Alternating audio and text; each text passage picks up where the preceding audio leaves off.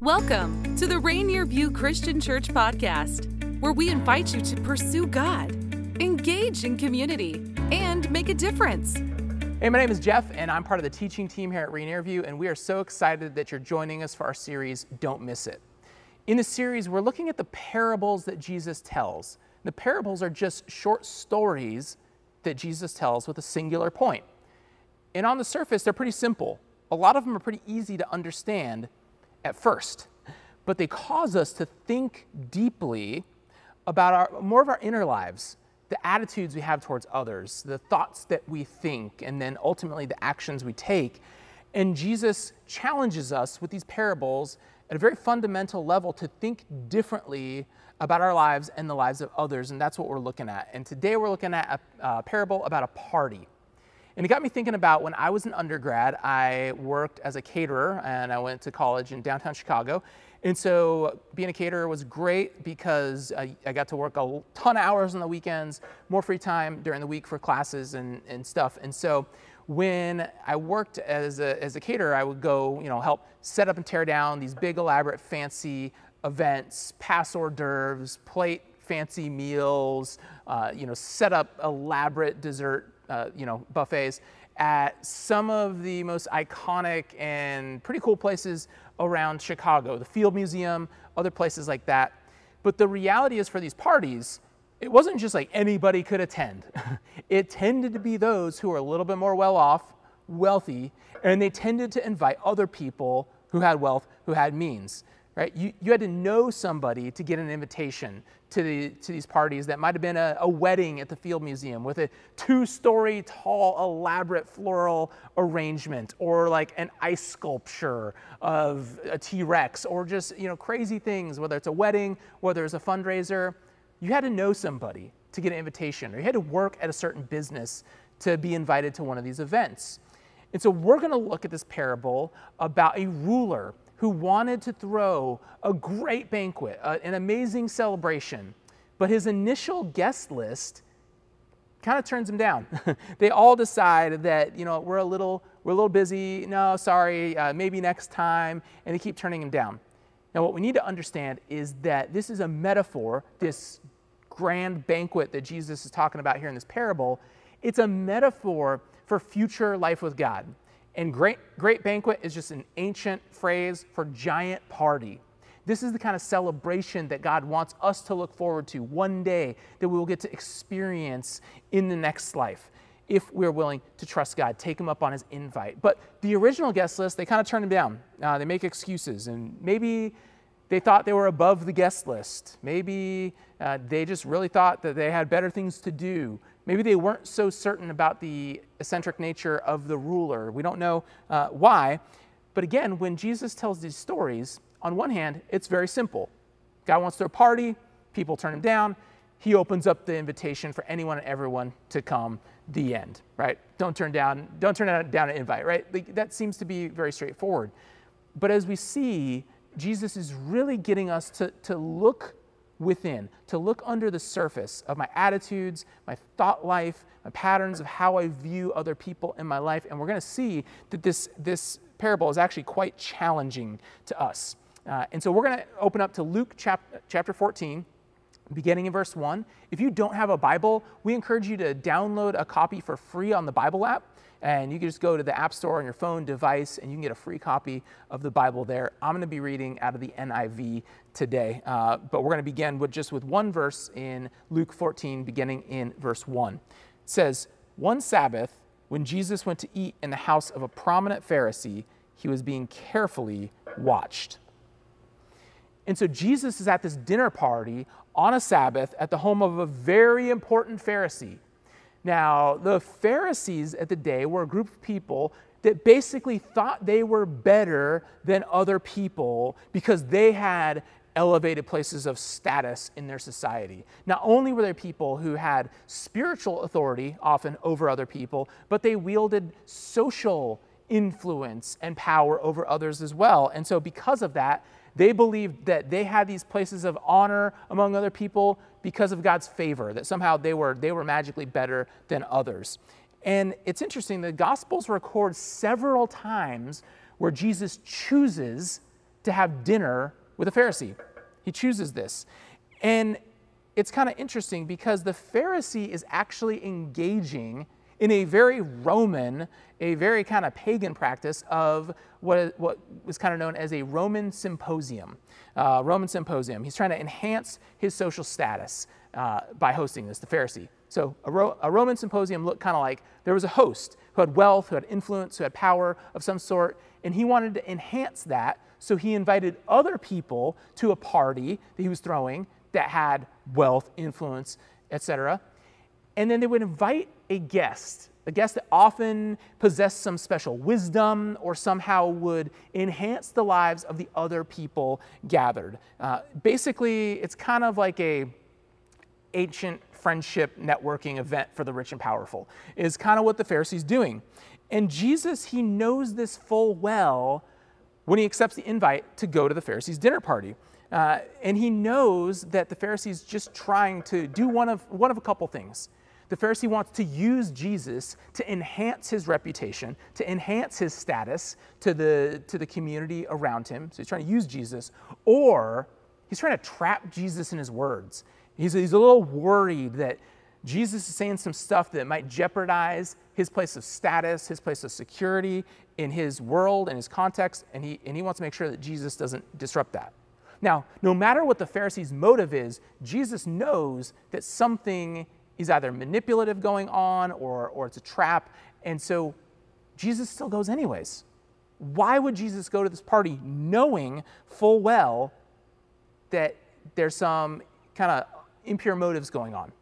And here's the thing Jesus goes to the party for the Pharisee, he's there for the Pharisee. The Pharisee this group that believed over and over again that they're good with God because their heritage uh, makes them better than others, uh, just because of something inherent within them, that, that they're deserving and others are not, uh, that, that their lives are good, and that they're just using Jesus as kind of an add on to make their lives even better. Or, again, they're threatened that Jesus might disrupt the place of privilege that they've, they're enjoying in their setting, and they don't want anything to jeopardize that. And Jesus knows that, but he chooses to go to the party anyways because he's about to blow up this guy's framework for understanding how the kingdom of God really works. And so let's look at the parable that Jesus has to share with us. Beginning in Luke 14, verse 12. It says, Then Jesus said to his host, When you give a luncheon or dinner, do not invite your friends, your brothers or sisters, your relatives, or your rich neighbors. If you do, they may invite you back, and so you will be repaid. But when you give a banquet, Invite the poor, the crippled, the lame, and the blind, and you will be blessed. Although they cannot repay you, you will be repaid at the resurrection of the righteous. When one of those at the table heard him say this, he said to Jesus, Blessed is the one who will eat at the feast in the kingdom of God. Jesus replied, A certain man was preparing a great banquet and invited many guests. At the time of the banquet, he sent his servant to tell those who had been invited, Come, for everything is now ready. But they all alike began to make excuses. The first said, I've just bought a field, and I must go and see it. Please excuse me. Another said, I've just bought five yoke of oxen, and I'm on my way to try them out. Please excuse me. Still another said, I just got married, so I can't come. The servant came back and reported this to his master. Then the owner of the house became angry and ordered his servant, Go out quickly into the streets and alleys of the towns and bring in the poor, the crippled, the blind, and the lame. Sir, the servant said, What you ordered has been done, but there is still room. Then the master told his servant, Go out into the roads and the country lanes and compel them to come in, so that my house will be full. I tell you, not one of those who are invited will get a taste of my banquet. And so it's so important to remember how we started this. Where does Jesus speak this parable, this story? He speaks it at the Pharisees' dinner party. And it touches on a forgotten virtue, really a spiritual discipline of practicing genuine hospitality. The Pharisee didn't have a category for this, he, they didn't understand this. That you are supposed to honor your guest, not for your own standing, not for your own needs, not for yourself, but for the benefit of the guest. Everything was supposed to revolve around that. And here's what we want you to not miss. Don't miss it in this parable that you and I cannot experience lasting spiritual growth without practicing genuine hospitality. You and I cannot experience lasting spiritual growth in our lives without the practice of genuine hospitality. This is a central piece to helping other people choose faith who have not yet accepted that invite, who are not yet experiencing this party that God, is, that God wants to throw for as many as possible. And here's the thing see, the Pharisee, he's in the room, but he's missing out on the party. The Pharisee's in the room, but he's missing out on the party because he believes all these external factors, the way he looks, proves that he's good. He, he doesn't need anything. I don't, I don't need this host in my life. And that's what Jesus is getting at at the first part of that parable we looked at. He talked about those people who are making excuses. You know, it's, it's interesting that all those things aren't necessarily bad in and of themselves. One individual was buying some property and said, I, have got a property inspection. I can't, I can't come. Thanks for the invite. Maybe next time. And another guy uh, returns his invite. Oh, you know, I just, I just went down to the dealership to get uh, a new batch of oxen, and I got to test drive these oxen. So sorry, maybe next time. Count me in. Uh, thank you so much, though. And another uh, one writes in, oh, you know what? Like we just got married and, and we're newlyweds and we're just getting our getting our new house set up. Um, you know, sorry, we can't make it. And it's interesting to me that even though it was thousands of years ago, that these same markers of what it looks like to have made it in life, to have, have, have arrived in life, were still kind of the same back then as they are now right? That, that these symbols of like, oh, that, that I have crossed some threshold of success, of responsibility, of looking good to the world around me, that I've got to pay attention to my property holdings, what I'm, what I'm driving, uh, what my relationship looks like to the people around me, right? Like those are all the things we hold up still in our lives uh, and to indicate that we've made it somehow. Or, like I said a couple weeks ago in our series, that somehow we're living the good life. We want to prove to the world that we are living the good life. But really, if our focus is just on our stuff, if it's just on our status and how we're looking to the world around us, we're not going to be able to see what God is up to. We're going to miss out on this grand banquet, this big party that God is throwing. And that's what Jesus is saying to the Pharisee here. If you're focused on the externals, and you're not paying attention to what's going on internally for yourself, you are going to miss it. You're going to miss out on what it is that I'm doing and how I'm at work. Work. And so we don't want to fall into the same trap of missing it as well in our lives because we're wrapped around just presenting this perfect vision of our our job, our, our homes, uh, you know, again, uh, just all the things that are so amazing in our lives, right?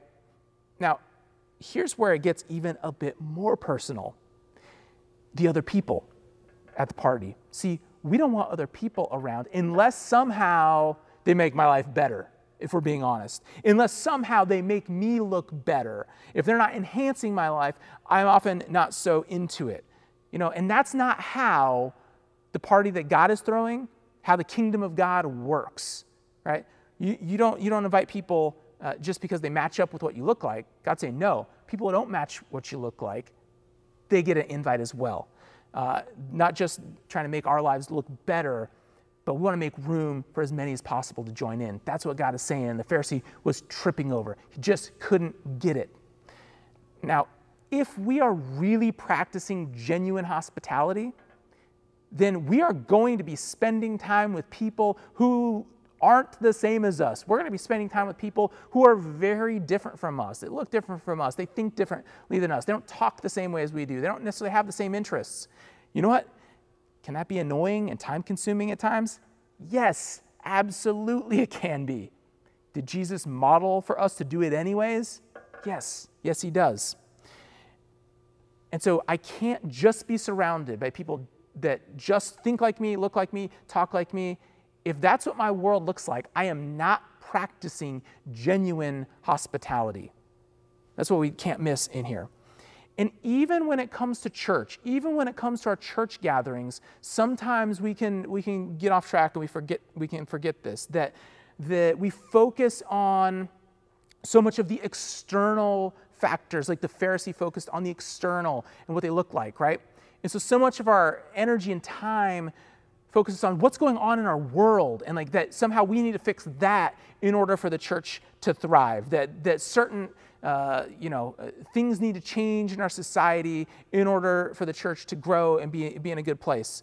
Rather than focusing on the practices that jesus invites us to embrace like practicing genuine hospitality towards those who've not yet joined us we are called to extend that kind of hospitality to people who are not yet here yet to people that we might look at and feel like maybe, I don't know, like they don't belong in my life? Are we extending that kind of genuine hospitality to others? And so I need to speak directly to those of us that would say, yeah, I'm, I'm following Jesus in my life. Okay? So often I hear so many Christians, it seems the only thing they have to say is just criticism about the world complaining about everything about the world and the way the world is, and it's getting worse and worse and worse and worse, right? And that if that's all that we are known for, if that's all that comes out of our mouths, it's a reason why we are terrible at practicing genuine hospitality. We cannot be critical 24 7 and be an inviting host. Those two things are simply incompatible, they don't go together.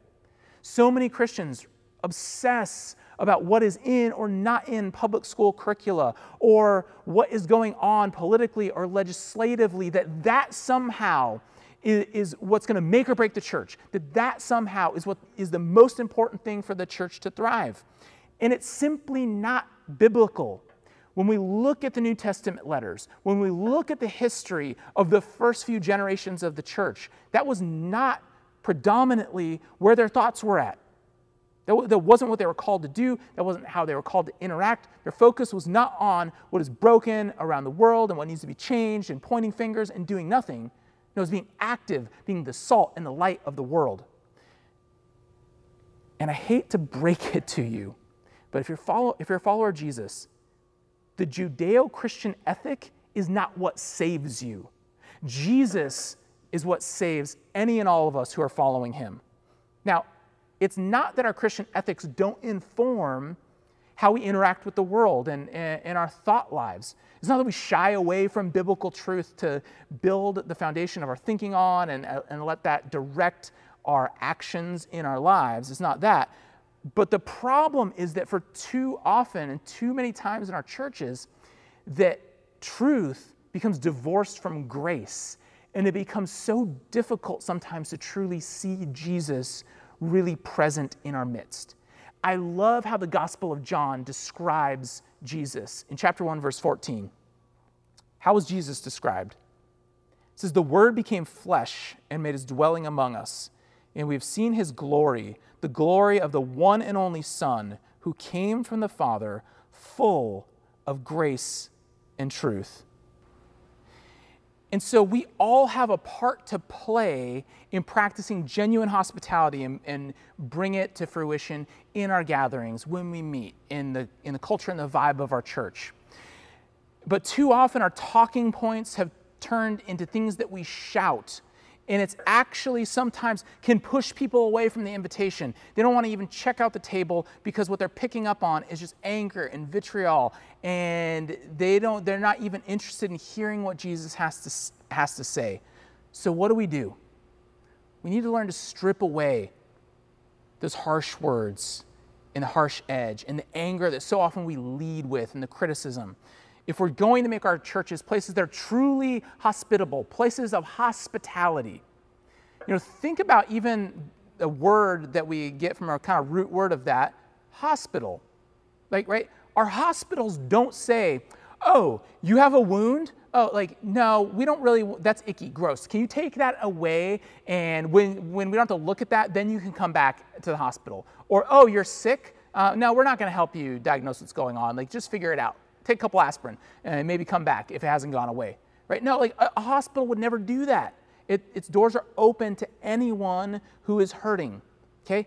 Our churches need to take a cue. We need to, we need to look and act more like hospitals rather than country clubs to decide who is in and who's out and be happy with just a subset of the population getting to participate. Because we cannot experience lasting spiritual growth without practicing genuine hospitality. Because what's the entry bar that Jesus sets to belong? He says, accept my invite. That's it. Full stop. And God, the parable says, wants his house full. For being honest, far too many Christians are happy with just a subset of the population being part of our gatherings.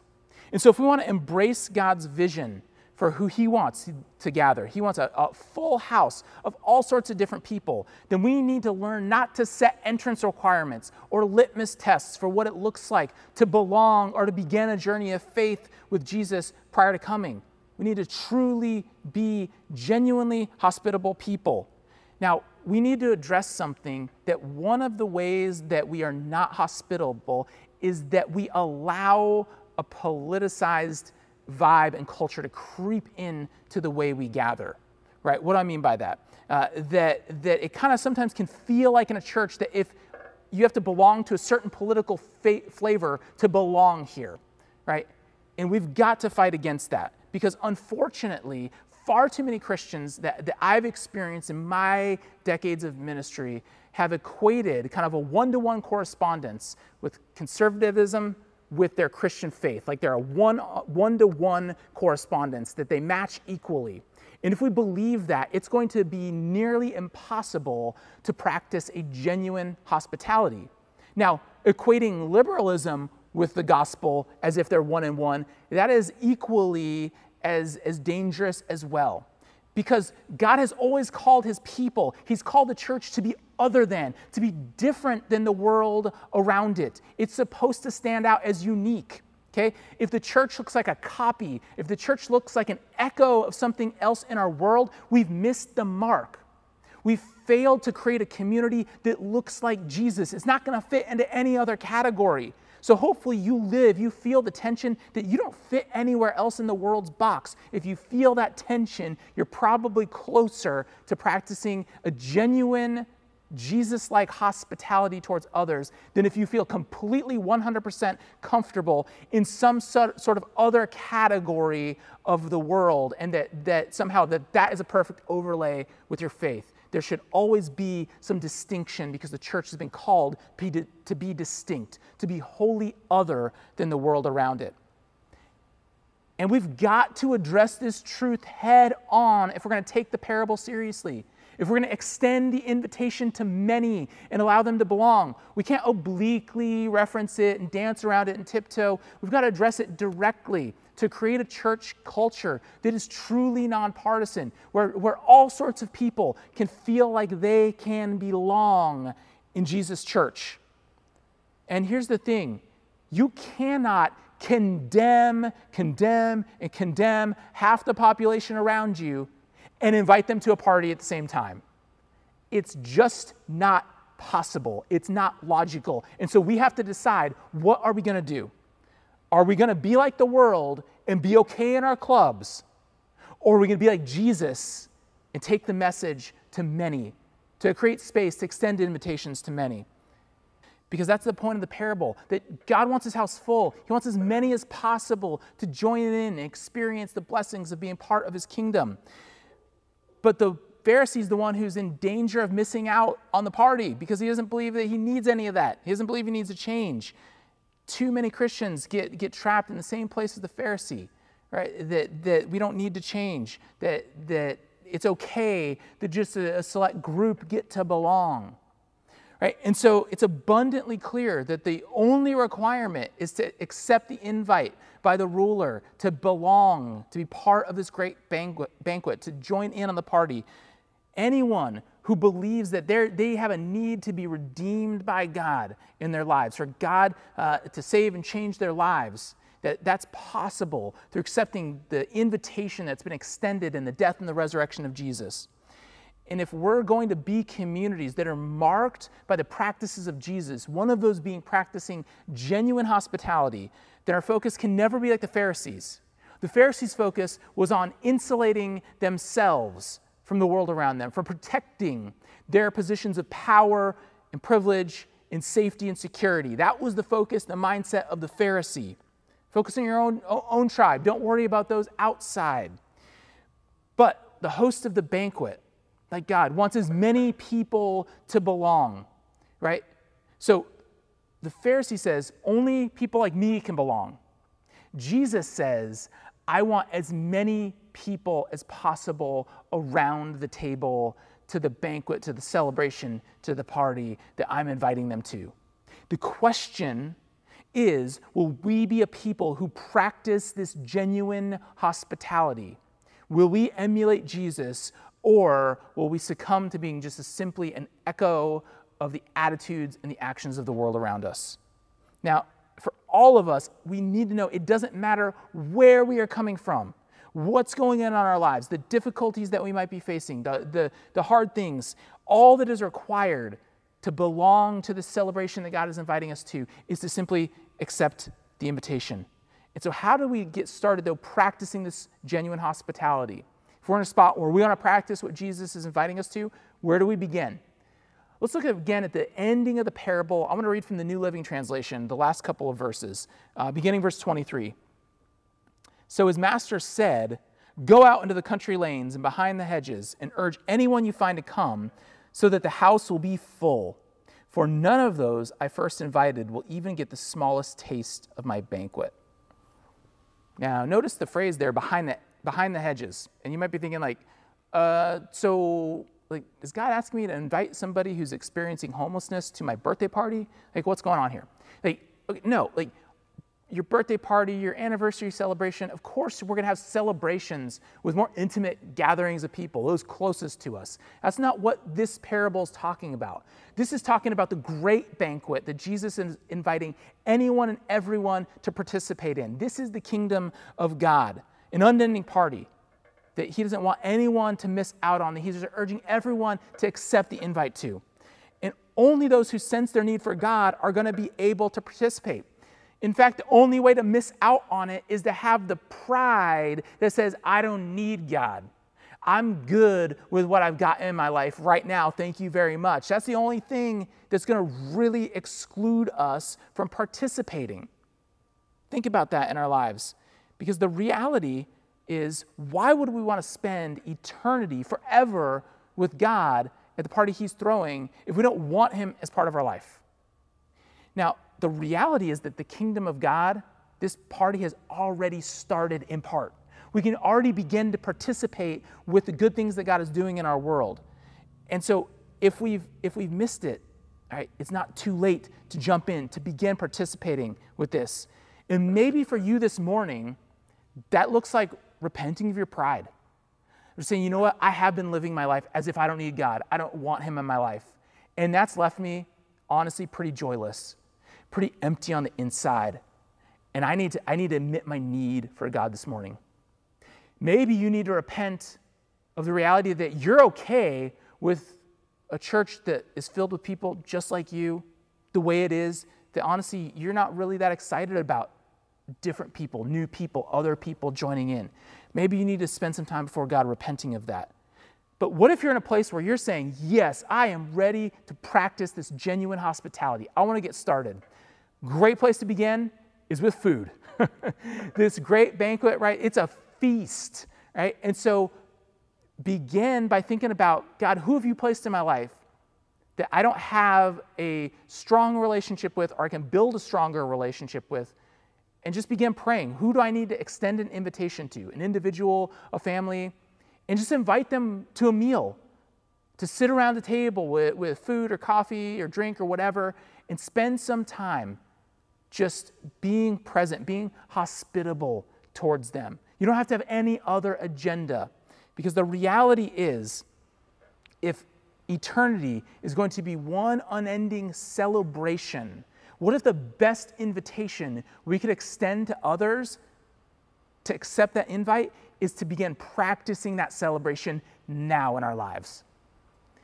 Thank you so much for joining us as we continue in this series. Don't miss it. Hey, please come back, join us next week, and have a great rest of your week. Thanks for joining the Rainier View Christian Church podcast. Be sure to hit that subscribe button to be notified for all future episodes. Be sure to connect with us on socials at Rainier View CC and find out more about us at rainierview.org.